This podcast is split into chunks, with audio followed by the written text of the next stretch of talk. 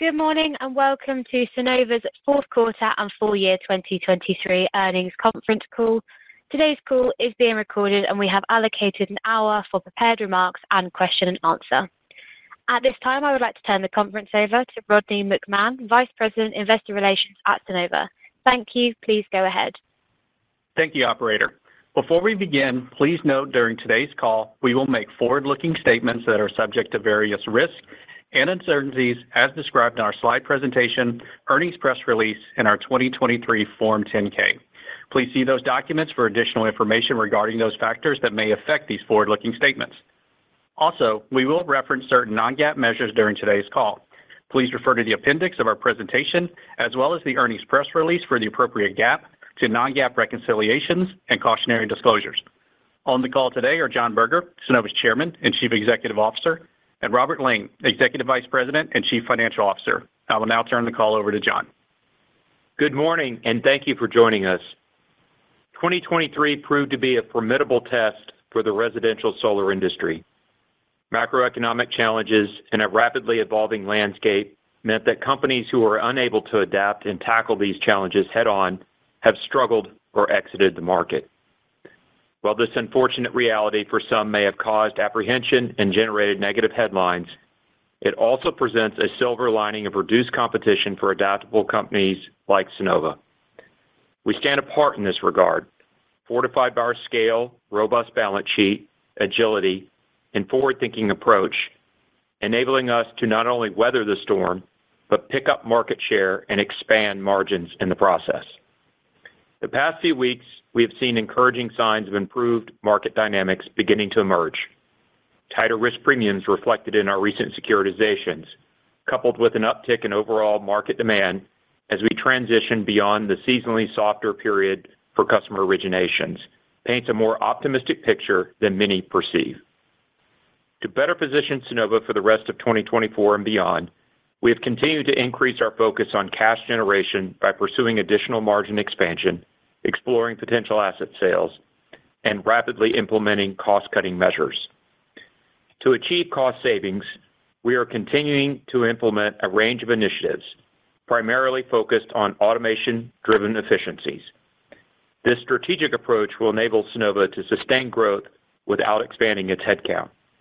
Additionally, we've initiated an immediate pause in spending related to select growth initiatives such as international expansion. While these initiatives are temporarily on hold, we will remain committed to revisiting them in the future, contingent upon improved market conditions and an improved valuation of Sunnova's equity. Factoring in these cost reductions, we now anticipate our revised cost structure will result in a decrease of at least 20% in total adjusted operating expense per customer in 2024. Slide 3 highlights our growth in customer count, power generation, and energy storage under management, battery penetration, and expected contracted cash inflows for both 2024 and the remaining life of our customer contracts.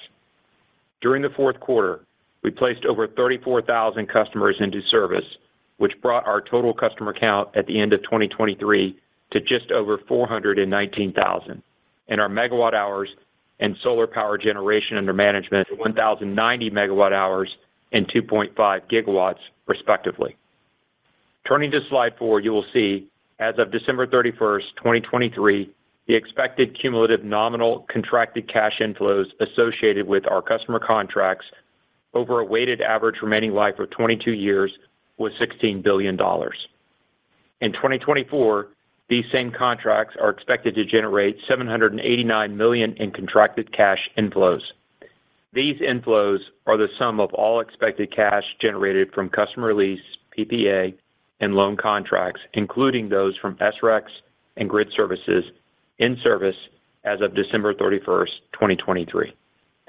Also on this slide, we provide our expectations of levered cash flows, which, based only on what was securitized as of December 31, 2023, is expected to be $136 million in 2024 and $4.9 billion on a cumulative nominal basis. Cumulative levered cash flows will continue to grow as new assets are added and will grow on a per annum basis as tax equity flips occur and debt is paid down. I will now hand the call over to Rob, who will walk you through our financial highlights. Thank you, John. Starting on slide 6, you will see our adjusted EBITDA, together with interest income and principal proceeds, equaled $549 million for the year ended 2023, which included a $207 million contribution from investment tax credit or ITC sales. Excluding ITC sales, 2023 adjusted EBITDA, together with interest income and principal proceeds, increased by $58.5 million versus the prior year. Since most expenses flow through adjusted EBITDA, including those that support our loan business, we view adjusted EBITDA together with interest income and principal proceeds as a more complete picture of our financial performance.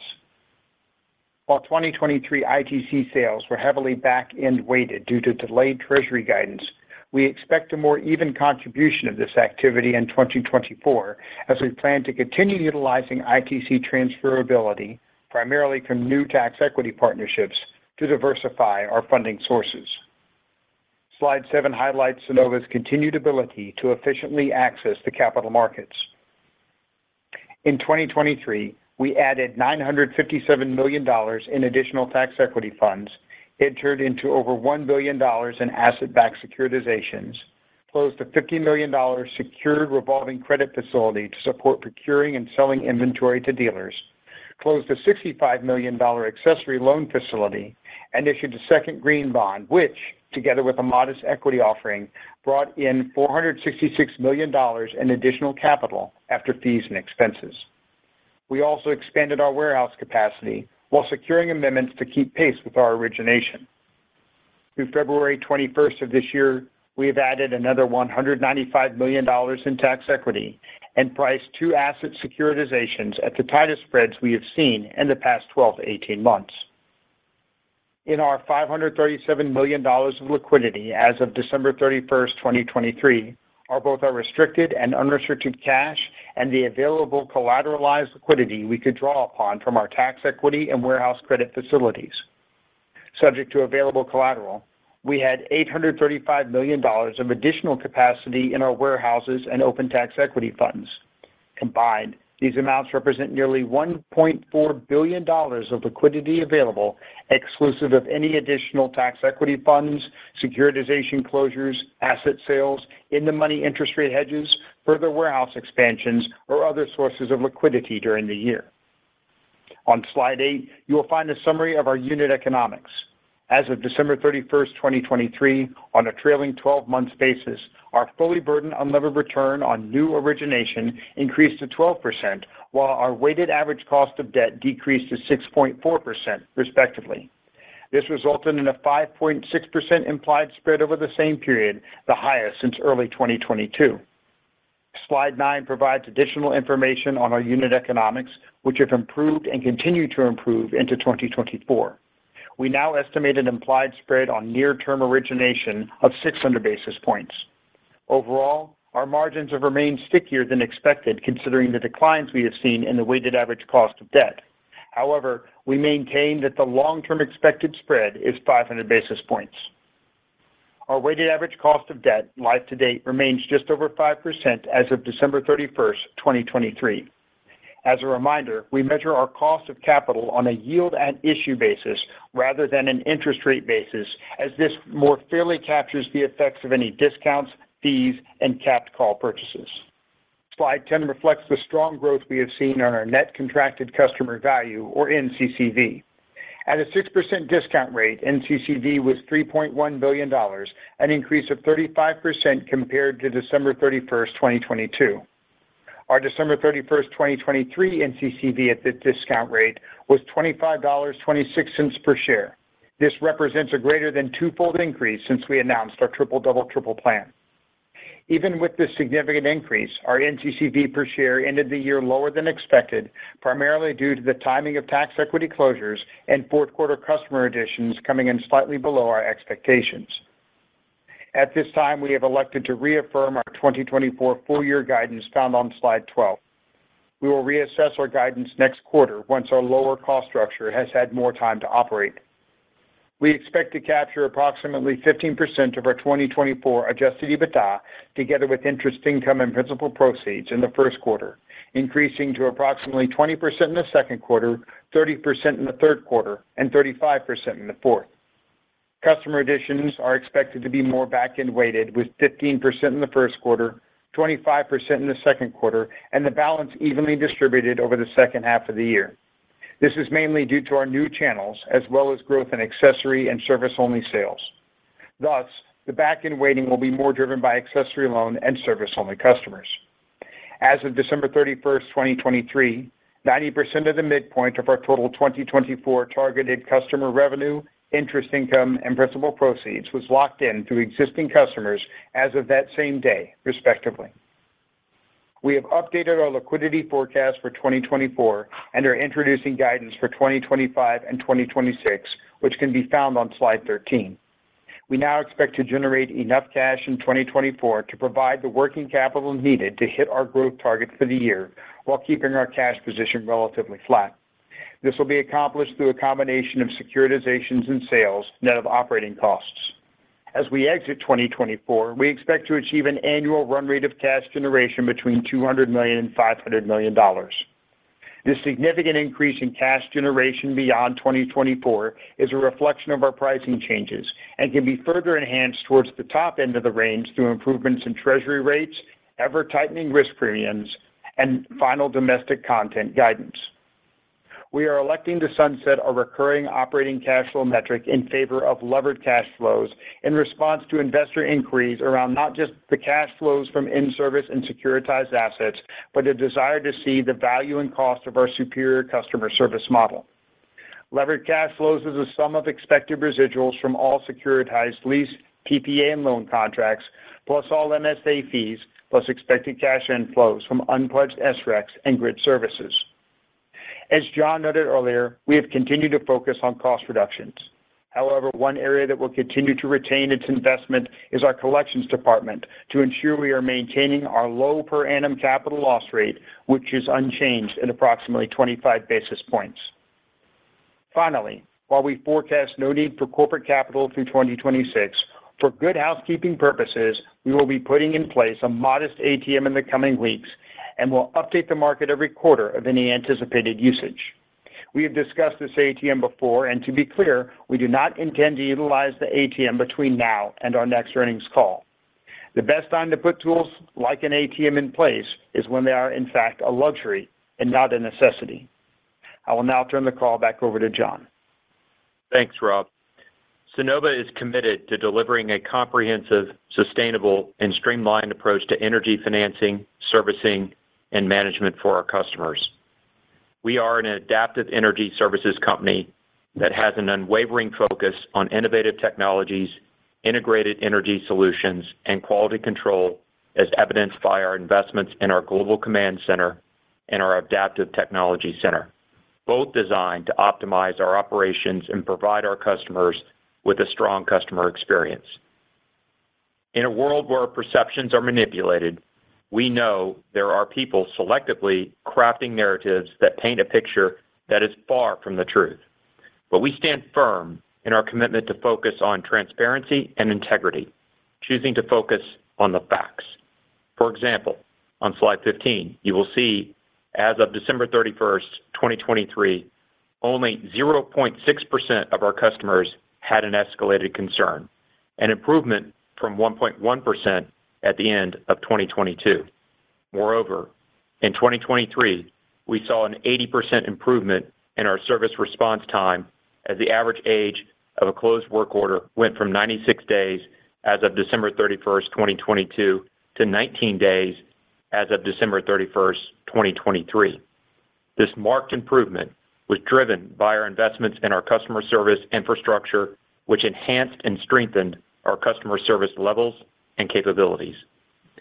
2024 will be a year of continued growth and transformation for Sunnova, with a continued emphasis on cash generation as a top priority. To accomplish this, in addition to expanding margins and the more aggressive cost reductions we mentioned, we will look to leverage asset sales as a more meaningful source of cash generation, coupled with increasing our long-term levered cash flows. our commitment to prudent capital management and shareholder value creation remains unchanged. We remain dedicated to evaluating ways to deploy our capital with an emphasis on both maximizing returns on capital and exploring opportunities to make returns of capital. Over time, we will continue to evaluate the optimal allocation of our capital resources and will not hesitate to take advantage of attractive opportunities in the capital markets and in our rapidly changing industry. As we look to the remainder of 2024, we are excited about what we are seeing. While there is no denying that what we are doing is difficult, at the end of the day, we are transforming the energy landscape, challenging the status quo, and offering customers greater choice to help meet society's ever-increasing energy demands. With that, operator, please open the line for questions. Thank you. We will now start today's Q&A session. If you would like to ask a question, please press star followed by one on your telephone keypad. If you change your mind, please press star followed by two. Our first question today comes from Philip Shen from Roth MKM. Your line is now open. Please go ahead. Hi, everyone. Thanks for taking my questions. Um, hey, John, just now you highlighted asset sales a number of times. Can you give some more color on what this uh, means?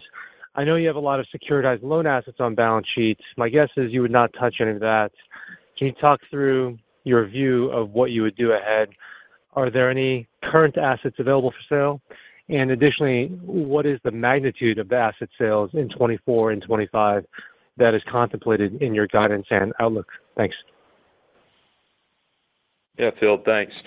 Uh, no, I don't. We could possibly look at uh, past securitizations That'd probably be more on the TPO side of things, would be my guess, but and we are exploring some of those. But I think primarily in in our uh, plan, it's really the loans, both um, you know, the solar plus loans and the accessory loans that we've looked to see if we could uh, sell those as assets. I think that's pretty clear that we can, and I would expect to see uh, some of those uh, asset sales in the course of this year.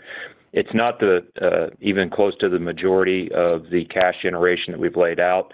That is primarily through our TPO and securitizing well through our asset costs, just given the spread that we're realizing and have been realizing for the last few quarters, starting to come uh, into play, so to speak, uh, as we move towards being able to securitize these assets, primarily in the back half of this year, uh, just given the timing. But it's possible to have that in the latter part of the second quarter and third quarter.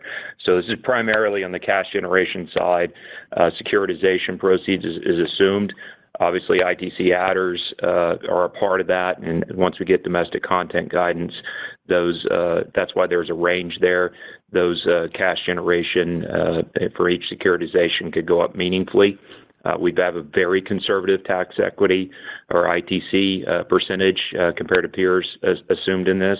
So it could be, you know, quite a bit meaningfully higher than the bottom end of that range, and then that could be supplemented with loan and accessory loan sales. Rob, anything to add? No, I mean, that pretty much covers it. You know, like you said, Phil, we've got some phenomenal Uh, long-term securitizations with really good pricing locked in at rates that you can't get today and with advanced rates that uh, you can't get today. So it wouldn't make sense to really touch uh, most of what we have in our securitizations already. Great. Thanks, guys. Um, shifting over to OpEx, looks like the adjusted OpEx went up meaningfully in Q4. Clearly, you're seeing the benefit of that in your customer service quality and metrics. Um, you talked about lowering this by 20% per customer. Uh, can you share what the outlook is specifically for the customer service and sales and marketing line items, uh, which were each quite high on an absolute dollar basis in Q4? Uh, can you talk about how these line items may trend and scale ahead? Thanks. Yeah, Phil. So some of this is, and we've attempted to uh, uh, give more visibility by breaking out direct sales, and that is some of the uh, a good portion of the sales increase. That's still a small minority of our origination, but it does stand out as far as the sales and marketing growth. Um, on the service side, I've talked over the last few quarters about catching up on the service Um, you know, levels that we uh, promised our customers. We've done that now, uh, and then some.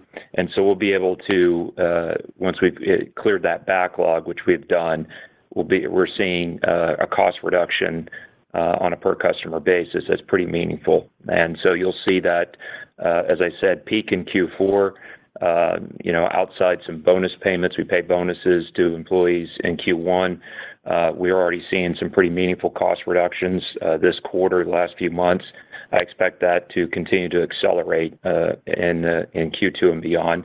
But it's too high. There's no question about it, and we're bringing it down meaningfully. And, you know, slowing the growth, clearly, you can see that in the capital uh, budgets we've laid out for 2024, 2025, and 2026. That helps uh, to uh, meaningfully cut costs as well, and then bring in the automation. That's been something that we've invested in. It's part of the spending, a big part of the spending, and I expect to start realizing some of those efficiencies or a lot of those efficiencies as soon as this quarter. Great. Thanks, John. One last one here. Um, you talked about the potential for a modest $100 million ATM. On the one hand, you're saying you don't need corporate capital, but then you have this announcement. Can you share more on your thinking in terms of the rationale and timing, and also how you plan to address the upcoming uh, 2026 convert maturity? Thanks. Yeah. So like we said in the prepared comments, really, this is just good housekeeping, Phil. We've been talking about this publicly since at least the second quarter of last year. Uh, we plan to update the street on our intended use, but we're putting it in place now because we don't intend to use it now. Um, and, you know, we, frankly, we wish we'd have done it a long time ago, so it wouldn't be an issue, but it is. So, uh, we're just making sure to get it done. Um, the second thing on the converts, uh, our plan on the converts is still uh, to be able to refinance both the converts and the high yield bond, and then to use the excess cash generation that we're planning on getting over the next two years uh, to pay down. So first is use cash to pay down, and second is to refinance uh, the second part of it. So between those two, we expect to be able to refinance and lower our overall amount of debt that we have on the balance sheet, pro forma for that. Uh, you know, I think it was brought up with uh, some of our peers as well. The cost of capital that we have is still really, really low. And the timeframe that we have, uh, this is paper that's not due until 2026. The right time to be addressing it and refinancing it is in 2025, but the right time to start preparing for it is now. And that's what we're doing with looking at the cash generation, and with other things that we'll look to do along the way to try to decrease that burden as we get closer to the maturity dates. So Phil, it's John. I just wanted to highlight two things. Uh, we have the ability to generate levered cash flows off the existing assets. Uh, we did not uh, lever all the way through the asset, and so that's providing meaningful cash flow that, frankly, no one else has. And then we're also generating, through securitizations and asset sales, in my answer to your first question, additional cash. And so, we have two ways to generate the cash to pay down the uh, debt, and that's what we're focused on, is uh, eh, doing just that. Don, Rob, thanks very much for all the color. I'll pass it on.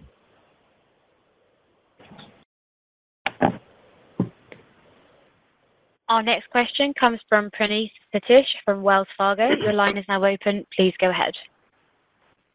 Thanks. Uh, good morning, guys. Just wondering if you could maybe comment at a high level on competition that you're seeing in the financing space. Are you seeing any financing-only companies offer aggressive or irrational pricing that's impacting your strategy in any way?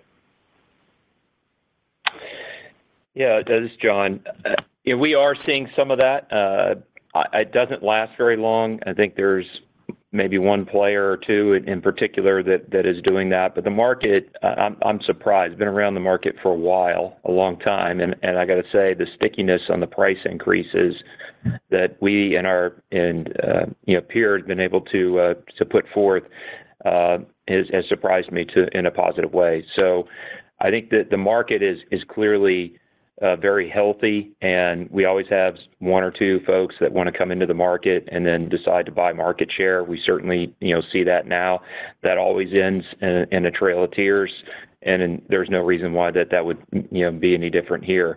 But it, on the margin, it, you know, clearly we're we're taking share. We continue to, We're projecting that out, although, you know, slowing growth, uh, really to generate the cash. But uh, and so I don't really see it's impacting our operations much at all. Um, we continue to see a surprising amount of pricing power. Got it. Um, and then I wanted to get your general view of how spreads could trend over the course of 2024. You had a roughly 6% implied spread now, but you'll probably continue to enjoy um, tailwinds from declining equipment costs and tax credits. So I guess just holding interest rates constant, um, would you expect the spread to widen over the next 12 months, or are there other kind of puts and takes we should consider? No, I think it's quite likely it will. Uh, and so if you hold the rate constant, we're seeing some reduction in the risk premium, I think that does continue to come in from what has been historically a really high spread uh, that materialized in 2022 and 2023. And even without that, though, I think, you know, hanging in on the 6% plus or minus, and it may, you know, go a little bit northward for a couple of quarters or so this year. Um, but again, the price, uh, pricing power has been pretty sticky, and uh, I'd expect that to continue. Got it. Thank you. Our next question comes from Julien Dumoulin-Smith from Bank of America. Your line is now open. Please go ahead. Hi, good morning. This is Tanner on for Julien. Uh, I just wanted to ask a quick question about the EBITDA guide. Uh, is there an assumption for 2024 for gain on sale through loan portfolio monetization, or is this a pure upside uh, in terms of the stated guide?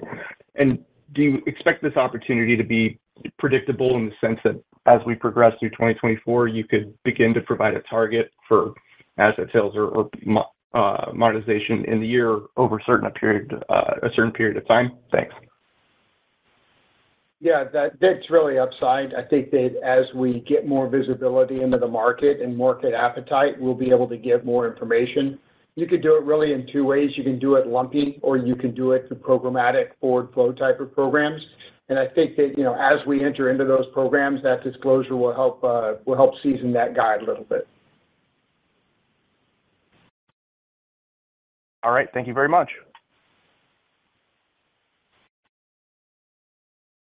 Our next question comes from Brian Lee from Goldman Sachs. Your line is now open. Please go ahead.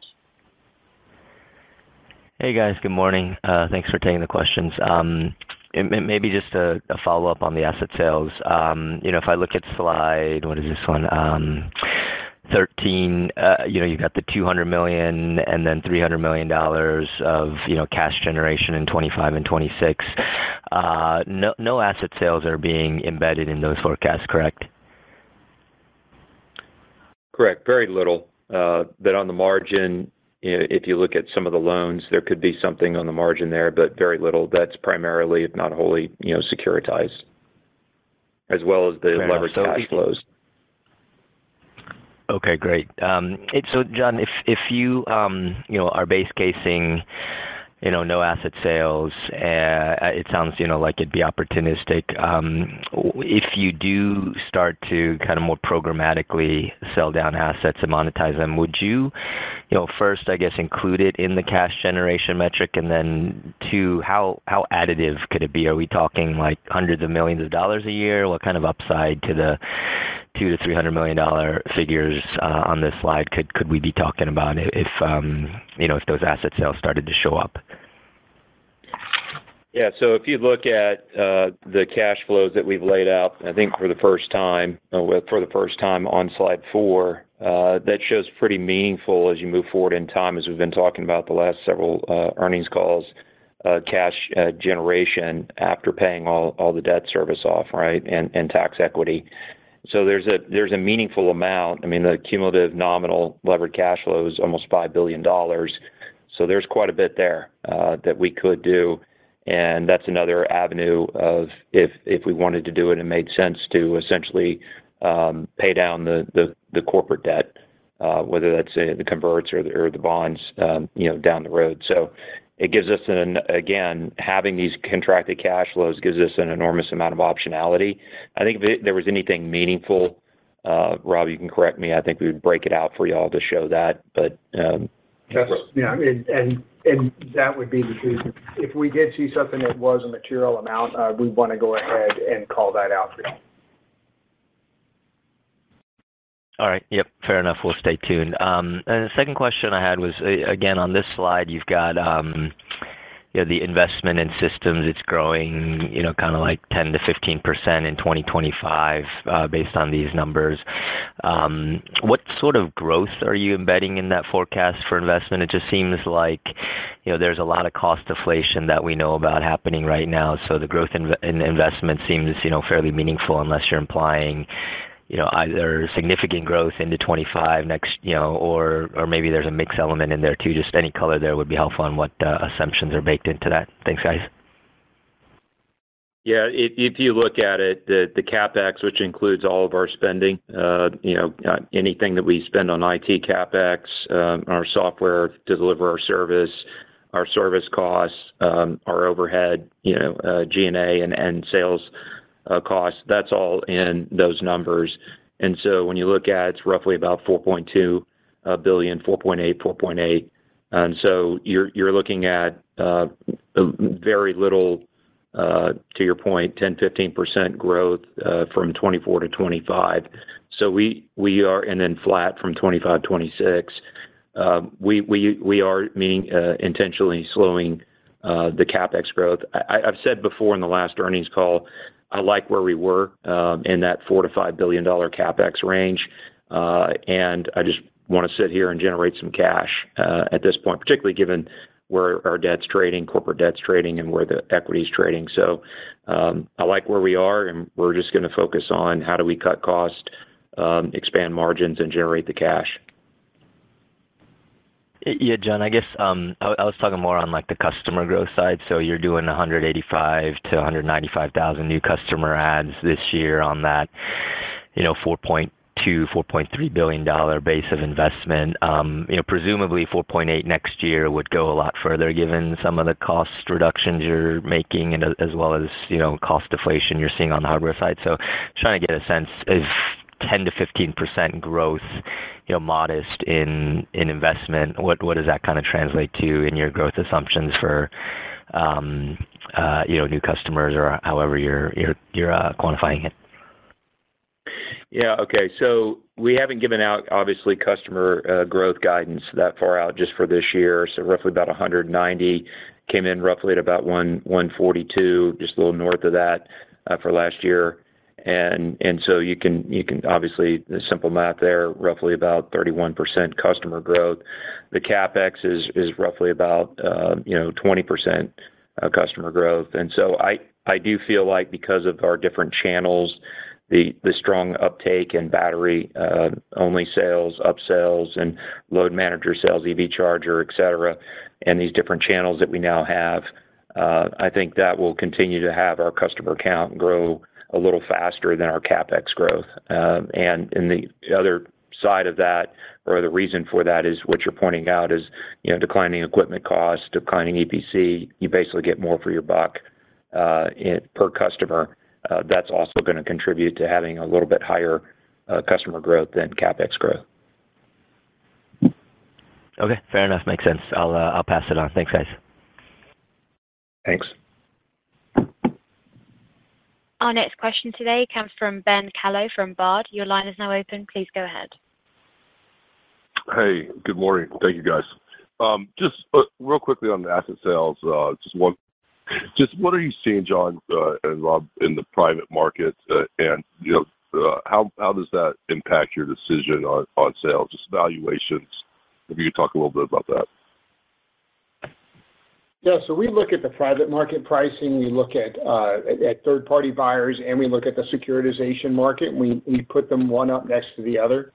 And what we see is that uh they have they have different expectations uh, that can make uh, the pricing of certain loans more attractive for securitization and others more attractive for sale. So really, it's an optimization game for us. And then the other thing that is an impact uh, for us is the Hestia channel, and that allows us to be able to securitize certain loans uh, that might be flat uh, if we were to sell them, but then can bring cash if we elect to securitize them instead. So it really is an optimization game, and we spend a lot of time, my finance team, the pricing team, Uh, the marketing team, spend a lot of time together to try to make sure that we're pricing optimally, uh, and then we're tranching uh, optimally for the right for the right outcome. Thank you. John, you mentioned in your prepared remarks just, you know, the carnage in the marketplace. I don't know if that's the right word, but, you know, how does that affect you positively and negatively? I mean, there has to be some negative impact, too, I imagine. But could you just talk about, Uh, you know, the health of the industry and impacts you? Yeah. Yeah, I don't think I used that term, Ben, but uh, yeah, it's been, I think, a challenging year. Uh, yeah, you know, look, obviously, we out-executed everybody last year um, across the value chain, and, you know, we delivered the numbers. And I I think, you know, that the kudos goes to um, all the folks at Sunnova and our dealers for really just a great year. Um, now we wanna, you know, focus even more about how do you get a lot more efficient, stay in this range of CapEx of $4 billion-$5 billion, and generate the cash, just given where, again, where our corporate debt securities and equity is trading.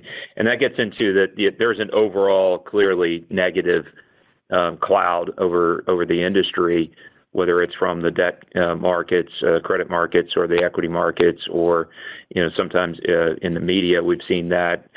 So I think that's overall just a unfortunate, you know, cloud that at some point will, you know, blow away. And because the reality, even when you look at California, which we're not big in California, made that point over and over, but just looking at California, I think there's surprising strength there. Um, I know there is.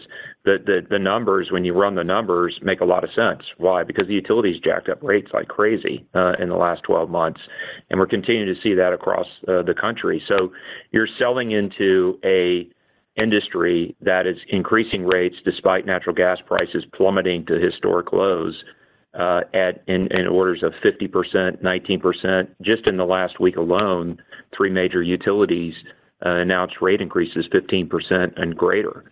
Uh, so selling into that kind of market where you've got, despite fuel prices dropping or at least going sideways in the case of oil, is pretty interesting to do. And the other side of this, you've got stabilization of cost of capital, Uh, kind of in the worst side of things, if you will, maybe an improvement, and you have equipment pricing that's clearly uh, declining. And then you've got additional incentives through the IRA uh, that are yet to be employed, specifically the domestic content ITC adder. So all this is, if you look at the numbers, you look at what's going on, yeah, it's difficult to move when you have a NEM change that's as abrupt and as significant as what California did. And uh, that causes a lot of pain because people need to change in their behavior, and now you have to sell a battery. How do you do that? Uh, that just doesn't uh, happen like a light switch. People, some people adapt faster than others. And so I think overall, the fundamentals are really good across the industry. But the ability to see that through the headlines, negative headlines, is very challenging. What that means for those that continue to execute, like Sunnova, this is a great time. Uh, this is the kind of time where you can really gain market share. It's not just us. Obviously, there's another peer doing it as well, and pick up, uh, you know, good business and generate a lot of cash that, frankly, you couldn't do in the heyday when everybody was happy, which seems like a long time ago, but, uh, you know, three years ago or so, two, three years ago. So, a great time, fundamentally, Uh, and this too shall pass. Uh, but, uh, we'll come out at the other end of this much, much stronger with new technologies, cheaper storage, and, you know, better customer service. If I could sneak one in, too, just, um, thank you for that. Just, coming into election year, I know we're so early. How are you judging risk or assessing risk headed into election year? If you could just talk about that and what your policy people are talking to you about. I'm gonna try to stay away from the politics. I'm not gonna say, you know, who would we prefer and so forth. Look, I think what's interesting is, for the first time that that I've ever seen this, and being as long as I've been in this industry, we we don't really need anything. We don't. Uh, we just need what the IRA has provided to stay intact, uh, largely. And when you look at the amount of investment in manufacturing plants, Uh, and uh, even customer growth in the so-called red states, it's pretty uh, phenomenal. And I don't think that, you know, you can listen to some of the, you know, message points, if you will, from some parts of the political spectrum. But at the end of the day, I just don't think that this is gonna go away in terms of the IRA and its provisions.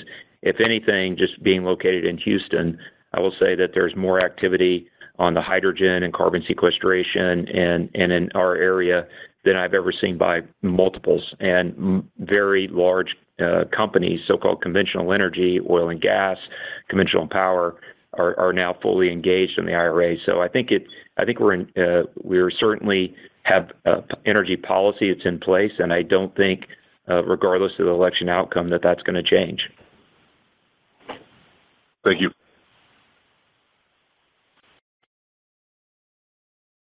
Our next question comes from Joseph Osha from Guggenheim Partners. Your line is now open. Please go ahead.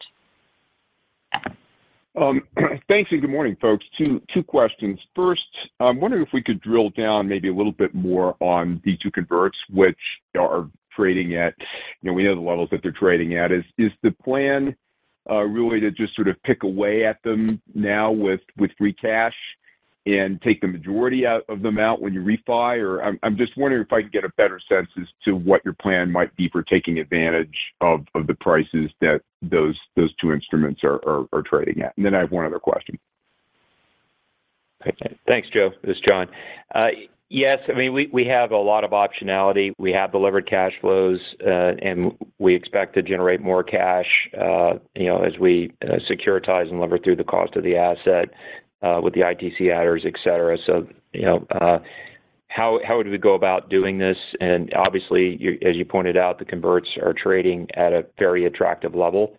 Uh, it is entirely possible that we do look at, you know, buying some of those in. Those, what I wanna do is we wanna execute over the next few weeks and then look to see what our options are, look to see where the market is, and then make decisions accordingly. But we do have a number of options, including, as as we've uh, answered a couple of questions on this call already, Uh, the ability to sell some of those uh, levered cash flow assets uh, that have been, you know, paid down debt because they've been in place, those securitizations have been in place for years. So we've got a number of weapons, but it's not lost on us that the debt's trading at a very attractive level. And my primary focus is to generate the cash to pay that debt down, and then whatever's left, if it makes sense, we can refinance it, as Rob said earlier. Rob, anything you want to add to that? Oh, no, I mean, we just want to be responsible stewards of capital, and at some point, that's gonna mean repurchasing in the open market, and another part, it's going to be uh, making sure that we continue to just build up the cash. Uh, but we will, you know, we've got optionality between now and and uh, later in 2025, which would be the prudent time to go ahead and refinance those notes. Okay, thank you. And then my other question, uh, you know, one of, uh, you know, one of your folks said to me at one point, talking about, you know, dealers and making working capital available to dealers, uh, he said, yeah, quote, "We are not a bank." Um, I'm curious, as you look at your customer adds this year, you know, how it breaks down in terms of new dealers coming onto the platform or existing dealers expanding their footprint, just in the context of some of the pressure that the financial pressure that exists on dealers out there and your emphasis on preserving uh, working capital and cash. Yeah, Joe, you know, there's been a couple of stumbles on some dealers. Quite candidly, we saw those coming uh, because what we have in terms of processes, systems, experience, uh, for instance, duration holdbacks is something that Sunnova Uh, implemented years and years ago. It's now become an industry standard, given uh, the last couple of years.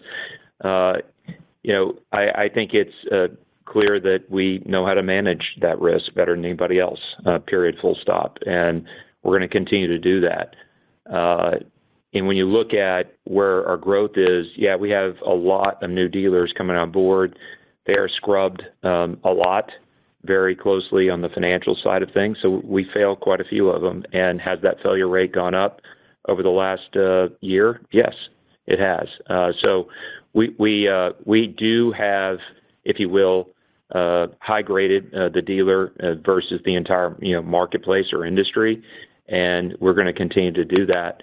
Uh, but we see very large demand uh, coming from competitors and so forth, for dealers to come on board with us. And, uh, you know, we easily replaced any of those that we lost, I mean, very easily replaced.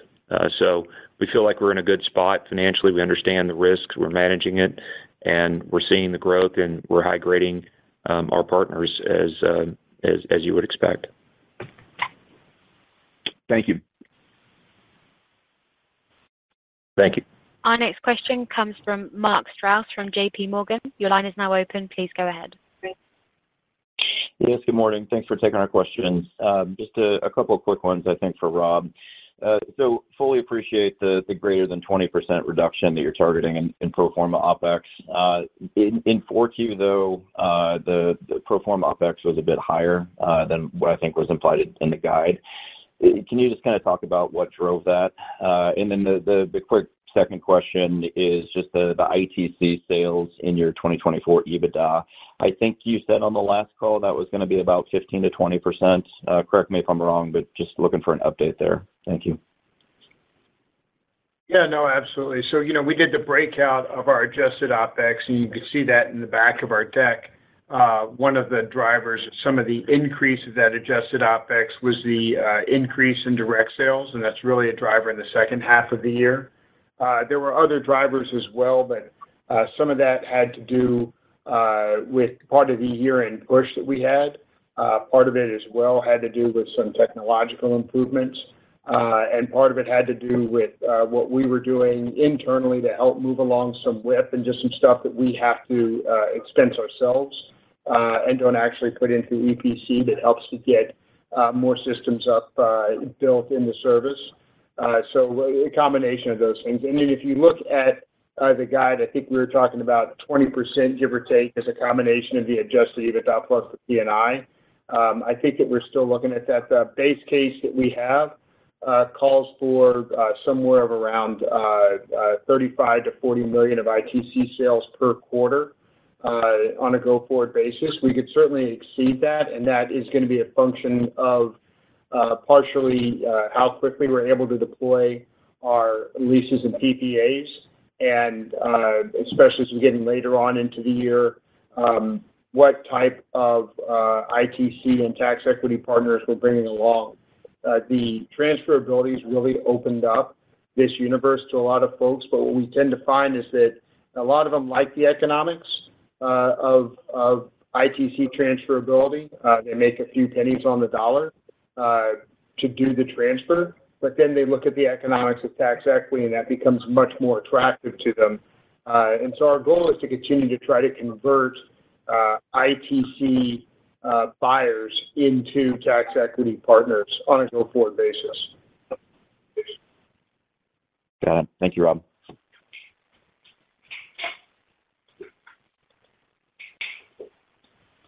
Our next question comes from Kashy Harrison from Piper Sandler. Your line is now open. Please go ahead. Uh, good morning, and uh, thank you for taking my questions. Uh, so my first one's on the liquidity forecast slide. Um, does this chart assume a 7% cost of debt? And then can you guys give us a sensitivity framework for, you know, changes in the cost of debt to the net change in cash forecast? Uh, yeah. So what I'd say is that this is assuming the current cost of debt environment. We're not, uh, we're not assuming any improvement in the risk-free or any improvement in risk premium, although we are seeing risk, uh, risk, risk premium improvement. It does take into account the cost cuts that John highlighted, and it does take into account our current pricing as well. So if we're able to take advantage of better pricing, that certainly accretes to uh, those numbers.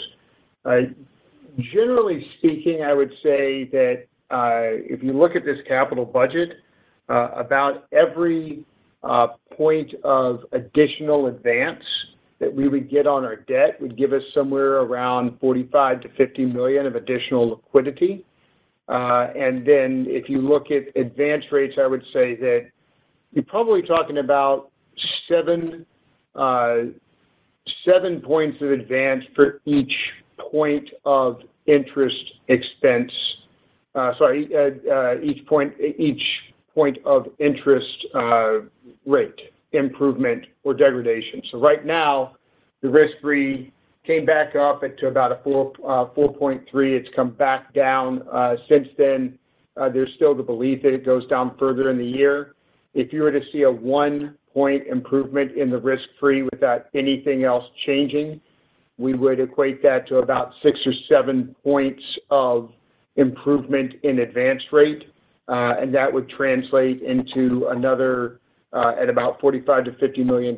You could extrapolate that to another $300 uh, million of cash generation, assuming that pricing held steady.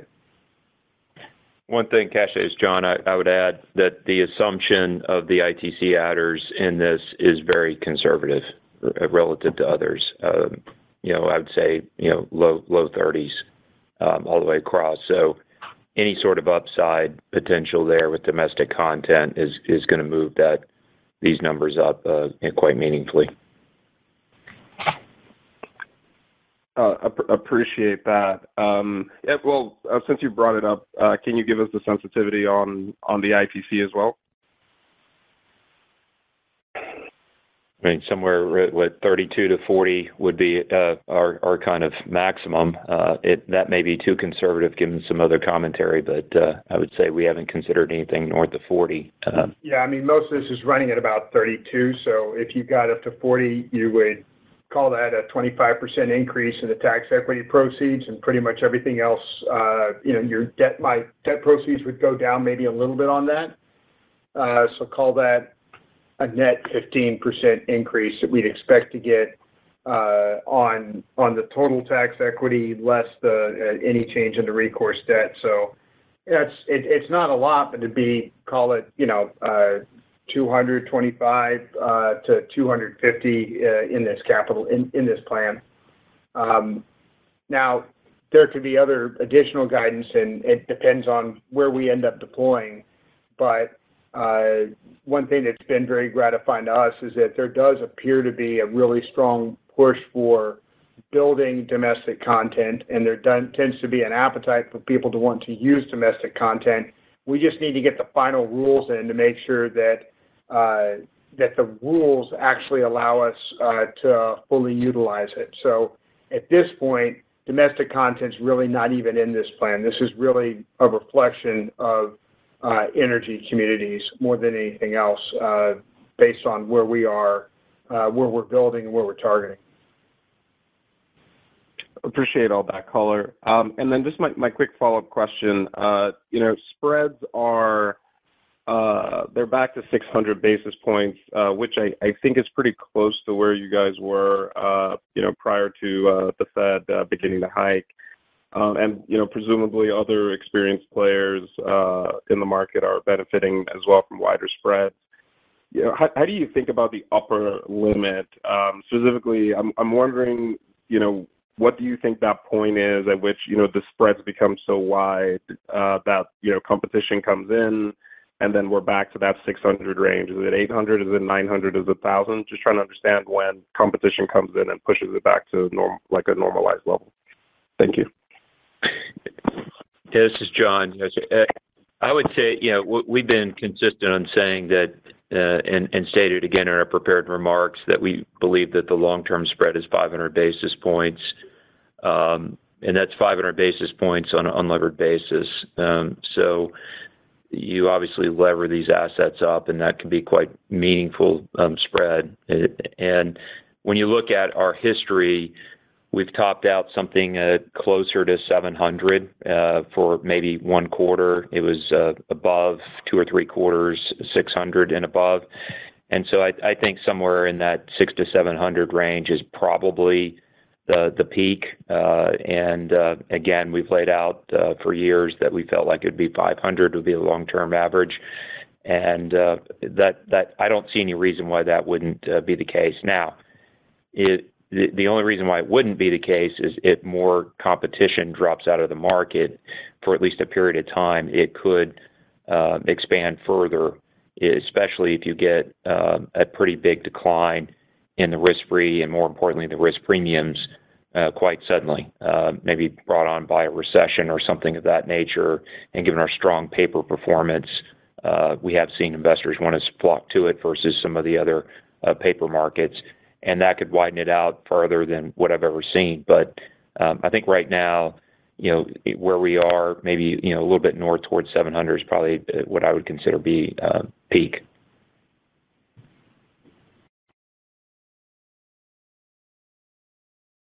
Our next question comes from Sophie Karp from KeyBanc. Your line is now open. Please go ahead.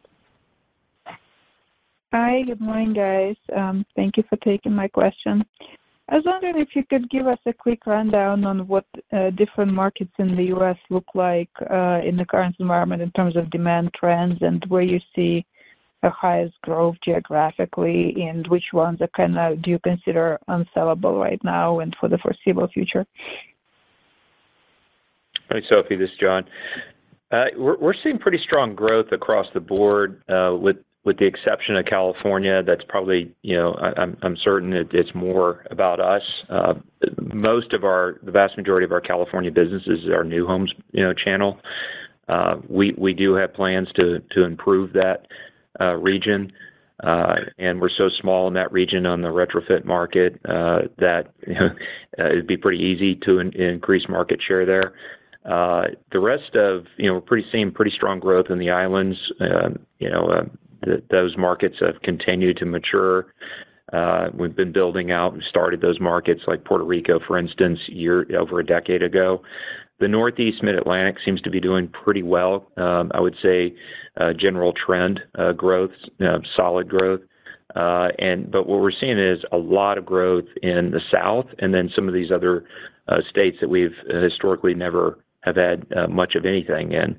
Um, some of that uh, is gonna be uh, enabled by our Home Depot relationship and some of the other dealers that we've been able to bring on. So it's um, something that, you know, we certainly have been a bit surprised about. And, and the market, I think, you know, went decidedly from loan to TPO fairly quickly and has continued to gain traction. Uh, and so there's just not that many folks out there, as you know, with a lease or PPA. Mm-hmm. Got it. Got it. Just helpful. And then maybe along those lines, on the partnership with Home Depot and other channels, uh, that you guys have, have you given any thought to addressing the structural uh, sales costs, customer acquisition costs, I guess, um, in your markets? Um, Knock on the economics of the U.S. resi solar has been higher customer acquisition cost that kind of eat into that. So I was wondering if uh, you guys have given this any thoughts, uh, and uh, strategically, how can you address that at some point in the future? Yes. We actually, with retail, we have addressed it. We do have a fundamentally different model. Again, this company is very focused on its dealers, and that is what we've built the company on, and we're gonna continue to have that focus on that business model. And then going into the retail channels, uh, and specifically, you asked me about Home Depot, uh, that is dealer driven. And mm-hmm. so we have a very different uh, perspective and model than what others have done and and and are doing in in the retail channel. It's been very successful for us financially, for our dealers financially, and and for our partner, retail partners financially. So uh, we have changed that model up, and and it is working. All right. Thank you. I'll take the rest of line. Thank you. Thank you. Our next question comes from Pavel Molchanov, from Raymond James. Your line is now open. Please go ahead. Thanks for taking the question. At the risk of delving a bit into politics, um, uh, so to speak, you obviously, um, you know, had the letter from the congressional committee about Hestia, um, that was several months ago. Can we just get an update on that whole uh, situation? Yeah, sure, Pavel. Uh, yeah, most unfortunate. Uh, it's very clear politics are at play, but uh, you know, to be clear, that letter was directed at the Department of Energy and the Loan Program Office, um, not us. Obviously, we're mentioned, but we're not subject to any investigation at this point in time. And look, what I would say is, I'm just gonna focus on having us do a better and better job serving customers. Uh, there's always ways that we can improve our customer service. There's always ways that we can improve our uh, you know, quality control, our consumer protection. Uh, we've got plans that we put forth about how to improve consumer protection, you know, mandating service. I think the states and the federal government ought to mandate service with creditworthy company, service companies like ourselves. We've been calling for that for years. So, you know, we're gonna focus on doing a better better job for our customer. And again, there's, you know, always something we can improve on, and we're gonna focus on doing that, and we're gonna uh, leave the, um, you know, the noise, shall we say, to others to deal with. Okay, fair enough. Um, can I just follow up on M&A? You know, you've been asked a lot about sort of selling assets. I'm curious if in the current industry conditions, there are any corporate M&A opportunities for Sunnova as a company, uh, particularly when it comes to entering new geographies? That's a good question. We do see some attractive asset purchases that we're taking a look at. We haven't um, executed on anything yet, but we have seen that, and we see more of it, particularly in the business market side of things, Uh, that may be pretty interesting to do. Uh, in terms of the corporate you know, M&A, obviously, we can't comment anything specifically, but uh, right now, I think it's really we have all the growth we need. We need to make sure that the growth comes in at the highest possible cash generation possible. So I'm not really looking to do anything at this point in time. We don't need to. Candidly, that was one of the reasons just shutting down the international and some of the other moves is we don't need to do it to get the growth that we need to generate the cash. So we just need to, we need to stay focused on generating the cash rather than doing some of these other things. And they'll be there uh, down the road uh, because nobody else is able to really uh, you know expand and exploit those opportunities right now either. So um, I don't see anything on the horizon, but there's always a possibility. Thanks very much. Thanks. Our next question comes from William Grippin from UBS. Your line is now open. Please go ahead. Great. Good morning, and thanks for squeezing me in here. Uh, my first one, just was wondering if you could touch on O&M costs and how you're seeing those trend relative to what's embedded in your customer value assumptions, uh, particularly in light of your enhancements in response time and service levels that you discussed here. Yeah, this is John. Uh, Yeah, we we see the cost per customer coming down rather uh, quickly. Uh, we have uh, been putting a lot of um, IT in place, new processes. We we clearly had new leadership we brought in over a year ago, and that's been a tremendous improvement. So, Uh, the way I'd put it is, we wanted to get effective, the best in the industry uh, at service.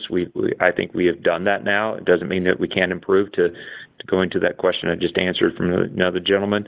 Um, but uh, you know, we see a lot of opportunity to improve our cost structure on the service side of things, and we're realizing that. So, Uh, we expect quite a bit, uh, quite large decreases in even greater than the 20% on the service cost per customer as we're moving forward, uh, really from here on out. And, I'm quite confident we'll achieve those.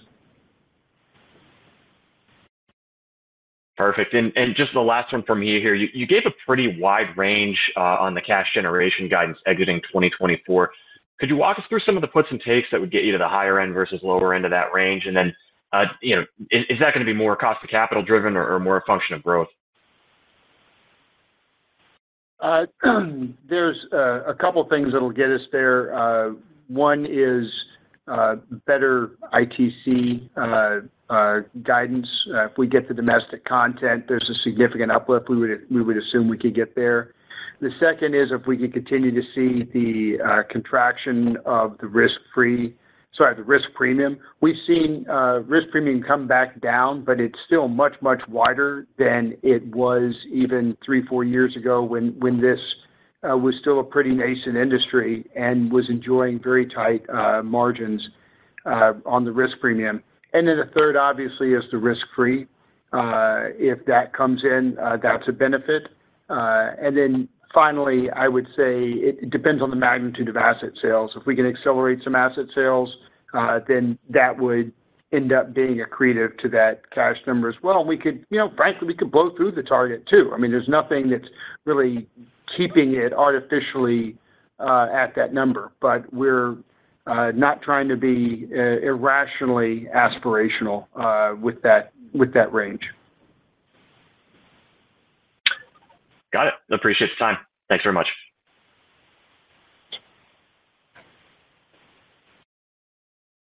Our next question comes from Donovan Schafer from Northland Capital Markets. Your line is now open. Please go ahead. Hey, guys. Um, I want to follow up with, uh, I forget who it was, but someone else asked about customer acquisition costs. Um, You know, with The Home Depot and the way you approach that, it sounds like you know, you have proactive actions and measures and things that you take to address it.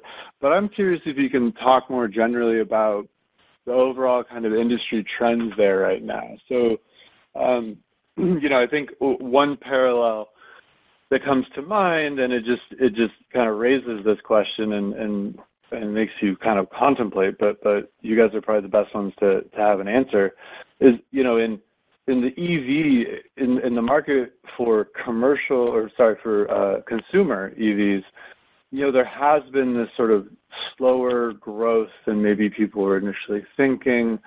The idea that, well, you had the early adopters and then maybe some kind of you know intermediate wave of adopters, and then you know a third or a fourth wave is somehow a bit more difficult somehow.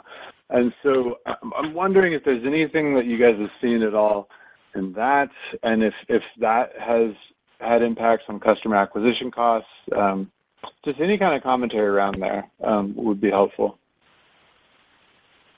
Certainly. I think you know, when you look at our overall strategy being an adaptive energy services company where you're selling multiple energy services and services to customers, that's been a huge um, benefit to us uh, in terms of profitable you know, growth, and we expect that uh, to continue. And so specifically, as storage pricing, as battery pricing continues to plummet downwards, Um, that is enabling us to go back and upsell our existing customer base quite a bit. And you can see that over the years, we've done that uh, better than anybody, frankly. And then uh, we have additional items like EV charging, load management that's really coming to bear. Uh, it's pretty interesting. And um, you know the other items that we offer in roofing and generators and all that has really got a pretty strong uptake. So I think one's just how do you you know, margin stack you know, and think about expanding the EBITDA per customer or the cash generated per customer. We've been doing that. That goes to our services per customer metric. Uh, and so we see a lot of opportunity to really drop our customer acquisition costs by just mining our current customer base and delivering them better and better services as as products uh, come on the market that are better and cheaper, uh, frankly. On the overall organic growth uh, you know, outside, adding new customers, you know, that continues to be where we're taking market share. And I think some, you know, big portion of that is um, our product set is uh, the widest and the best um, in the industry, we feel. Uh, we hear that a lot from our dealers and more people that you know, more dealers that want to come on board and be our dealer. And so I think it's really about the products that we offer, the service. Service has become Uh, something that nobody but us talked about to now everybody's talking about it. And how do you have great service? How do you get that power to flow, uh, not just for the first uh, few weeks after the install, the first six months of the contract life, if you will, but how do you do that for you know 25+ years? And having the best service and then being able to sell service only even is expanding the marketplace quite nicely. So we focus on service, we focus on delivering these new products. Uh, that our OEM partners focus on delivering better products, uh, hardware, uh, cheaper, then I think the market will continue to expand, and the cost of acquisition will continue to go down. And we're seeing some of that in some of the southern states and the and the middle part of the country states. And so again, there's a lot more good things happening in the marketplace than I think, obviously, that most you know speak of today with regards into the capital markets. Okay, that's helpful. And then just as a follow-up, if we, uh, you know, you guys have always stood out as, uh, you know, for the presence in Puerto Rico, um, some other islands and, you know, even kind of maybe more southern markets and, and less so, say, California, compared to some other, uh, peers. So I'm wondering, in terms of the LMI, you know, adder for the tax credits and the IRA and the energy communities adders, are you finding, like, you kind of, you know, uh, uh, like luck of the draw, like you, you've, you're finding out in hindsight, gee whiz, you know, you like, I look at California. In California, you're probably not gonna have quite so many low or middle-income homeowners. You might have a lot of low, middle income, you know, uh, residents in the state, but but property, you know, uh, house prices are so high. Um, it's not as often you're gonna get an overlap between homeownership and somebody's sort of position in a socioeconomic sense. Whereas, you know, maybe somewhere like Puerto Rico or parts of Texas or other, uh, you know, or other island nations and markets you've been in in the past. Um, and similar thing with the energy communities. Um, you know, I'm just curious if if it's... I think of oil and gas companies that had so much acreage held by production, and then the whole shale revolution happened, and it was like, "Oh, my gosh, they're sitting on a gold mine," you know, and they didn't know it. Are you seeing any, like, thing like that from your own geography, just when you look at, like, LMI and energy communities? Yeah, that's an insightful question. Uh, the answer is yes. You're right. Okay. Okay. Thank you. Well, I appreciate it. I'll take the rest of my questions offline. You bet. Thank you. Our next question comes from Maheep Mandloi from Mizuho. Your line is now open. Please go ahead. Hey, uh, thanks for squeezing me in. Uh, just a question on asset sales versus ATM. Uh, I know you said none of those are planned into the guidance for 2025, 2026. But in your talks today or what you're saying, which look more attractive here? And uh and how should we think about asset sale pricing? We keep hearing low to mid-teens for high yield tranches from some of the asset uh, uh, managers. But just curious, uh, how are you thinking about pricing here? Thanks. So we think about pricing holistically. We think about whole stack pricing, and where does it make sense to to sell assets, thinking through the entire stack versus the fully burdened unlevered return.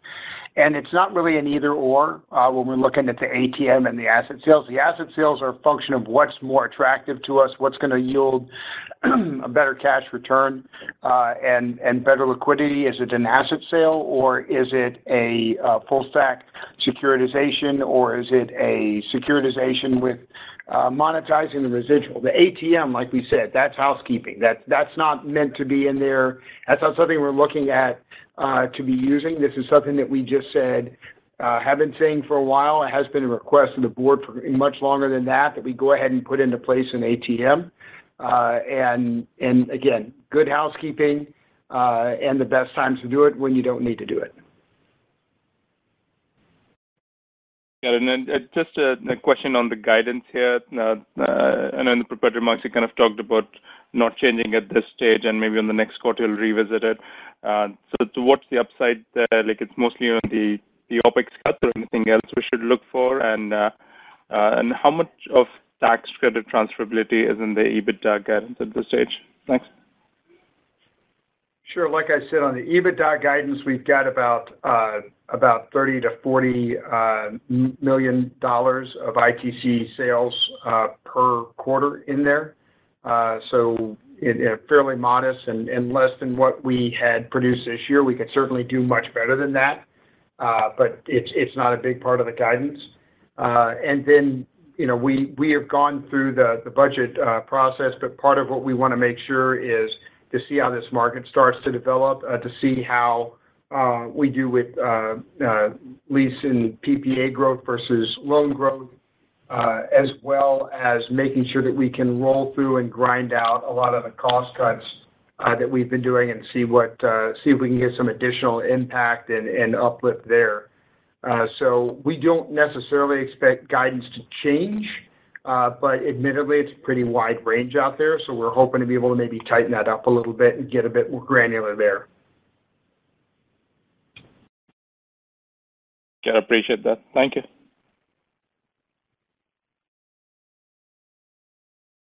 Our next question comes from Dylan Nassano from Wolfe Research. Your line is now open. Please go ahead.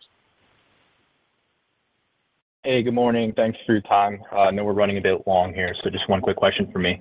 So you said on uh, the prepared remarks that you may update 2024 guidance once you see how cost cutting is playing out. You've laid out some upside cases for EBITDA, but I'm also wondering, is there a scenario where customer additions may be a bit lower as you reduce the growth initiatives? Any elaboration on that comment would be appreciated. Thank you. This is John. Uh, you know, uh, possibly, but I think we feel pretty good about, you know, where this range is.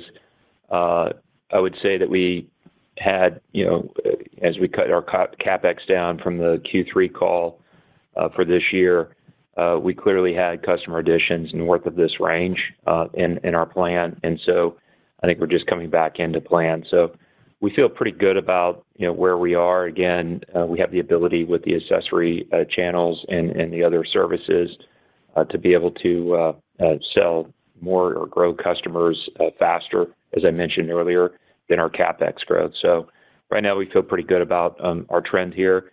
Uh, we are seeing more and more pickup on growth uh, as the quarter goes on, so that's, you know, quite nice to see for obviously us, but also the industry as well. And so, you know, I think we're gonna have a better year overall as an industry than people think. And certainly, you know, we're on track to what we feel like is gonna be yet another, uh, you know, record year for us. Great. Thanks, John. We have time for just one more question from Ameet Thakkar from BMO Capital Markets. Your line is now open. Please go ahead. Hey, thanks for squeezing me in. Um, I think, um, in the past, you guys kind of targeted a 60% uh, debt-to-cap ratio, Um, and we've been a little bit north of that the last couple of years. I was just wondering if, um, you know, maybe that ratio, you've got more uh, ability to kind of add more leverage, uh, given the size, the increase in size of the overall entity, or are the asset sales gonna be designed to kind of bring you back towards that 60%, and that's kind of what we're kind of trying to drive towards? Yeah, you're right. So we've been targeting that 55-60, and we're about 68, been pegging there for the last few quarters. Uh, we're you know, long-term target is to bring that down in the 55-60. So again, primarily focused on generating cash and paying down debt. So even with selling of assets and monetizing, I would uh, expect to see that to be a net reduction of debt, uh, or wouldn't necessarily make that much sense to do. So we're gonna bring that down. I think that's a good call-out, and it's something that uh, clearly it's my top uh, focus. Okay. And then, like, uh, within kind of like the loan portfolio, um, you guys talked about kind of what sorts of assets would be more, I guess, make more sense for you to kind of potentially look at monetizing. Um, like, can you just give us a sense for what's kind of the notional value of that, whether it's loans or TPOs? On the marginal origination, eh, that which has not been securitized yet? Yeah. Oh. We've probably got uh, not quite a $1 billion uh, within in-service and within the uh, warehouses right now on loans. Uh, probably will generate another, call it, 1 billion of uh, net origination over the course of the next 12 months. Uh, so that's your pool of existing assets that we could go after, absent a pickup in loan origination. Great. Thanks. Thanks for the time. Good. Thank you. That concludes the Q&A portion of today's call. I will now hand back over to John Berger for any final remarks. Thank you. We are going to continue to aggressively pursue cost cuts to improve our operating leverage. We're going to continue to expand our margins, and most importantly, we're reaching scale, and we are prioritizing cash generation. We look forward to updating you on our execution as we work to deliver excellent energy services to a growing number of customers around the country and to deliver returns to our shareholders. Thank you for joining us. That concludes today's Sunnova fourth quarter full year 2023 earnings conference call. You may now disconnect your line.